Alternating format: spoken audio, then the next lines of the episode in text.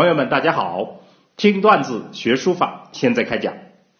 前面我们讲了清朝书法的五个段子，今天我们要小结一下清朝的书法。清朝是中国历史上最后一个封建王朝，由满族建立，完成了全国统一后，在康雍乾三朝达到了鼎盛，综合国力。超过了汉唐之后，鸦片战争、列强入侵、洋务运动和戊戌变法进行了近代化的改革探索，结果失败了，于是清朝灭亡，进入民国。在文化方面，清朝为了实现文化认同而付出了努力，使得包括满族在内的非汉世界。认同了大中华的文化价值。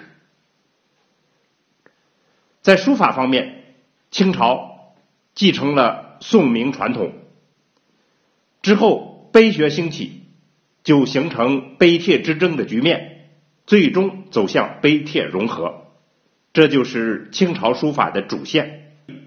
先说帖学，书法。是中国文人士大夫抒情达意的形式。清朝稳固之后，文人士大夫逐渐就和新政府配合，书法形式就平稳过渡。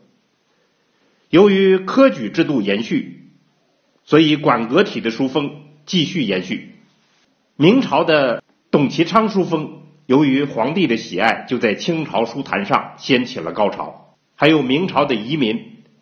王铎、傅山把原有的书风带进了清朝，并有新的发展。正统的帖学书法在清朝的代表便是张照、刘墉等人，他们继承了传统，在这个基础上产生了自己的新风格。而另一方面便是碑学，清初在顾炎武等的学者带领之下。金石学复兴，仿碑风气逐渐吸引了大量的书法家的兴趣。碑派书家从篆隶开始，进而把篆隶笔法中的持色凝重、浑厚朴茂的特点引入了楷行草的创作，涌现出了像何绍基这样优秀的代表人物。碑学的范围。接着也不断扩大，除了钟鼎仪器、碑板磨牙之外，就出现了钱币、镜铭，就是铜镜的铭文；锡印就是大印；兵器、木质、造像、陶文、瓦当、砖文等等这些新材料，就使得碑学书家充满了活力。与帖学的僵化相比。成了明显的对照。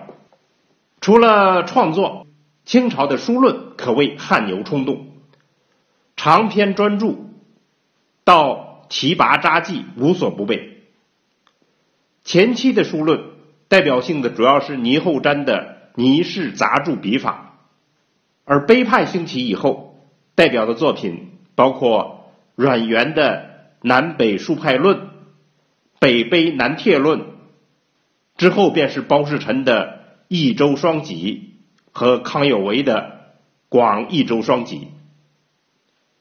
关于清朝的碑帖之争，我们这里稍微解释一下。在清朝之前，没有人对书法进行碑帖的区分。魏晋之后，人们的注意力集中到了二王父子的行草典范上。而碑版就逐渐被淡忘了。行草自魏晋成熟以后，经历了唐朝的发展、宋朝的上意、元朝的复古，还有明朝的狂卷。到了清初，赵孟頫、董其昌这些人的书风笼罩着清朝的书坛，于是就逐渐形成了衰微、毫无生机的局面。金石学兴起以后，人们的目光就引向了金石碑刻。碑派书法最终完全取代了帖学书法。碑学书法风行之后，人们就逐渐认识到纯学碑的弊病，于是又走向了碑帖融合的道路。这样，大清的文化遗产以及相关的争执问题就一并传递到了民国时期。今天我们的书法段子就告一段落，下次我们将全面总结一下我们书法段子的全部内容，对于相关的问题也谈一谈自己的思考和想法，以此作为我们最后一个段子。在这里，我们要感谢朋友们的关注，也请大家继续转入我们的书家段子。同时，更多新颖的形式和内容也会马上推出，我们一起继续交流。好，听段子学书法，我们下次再见。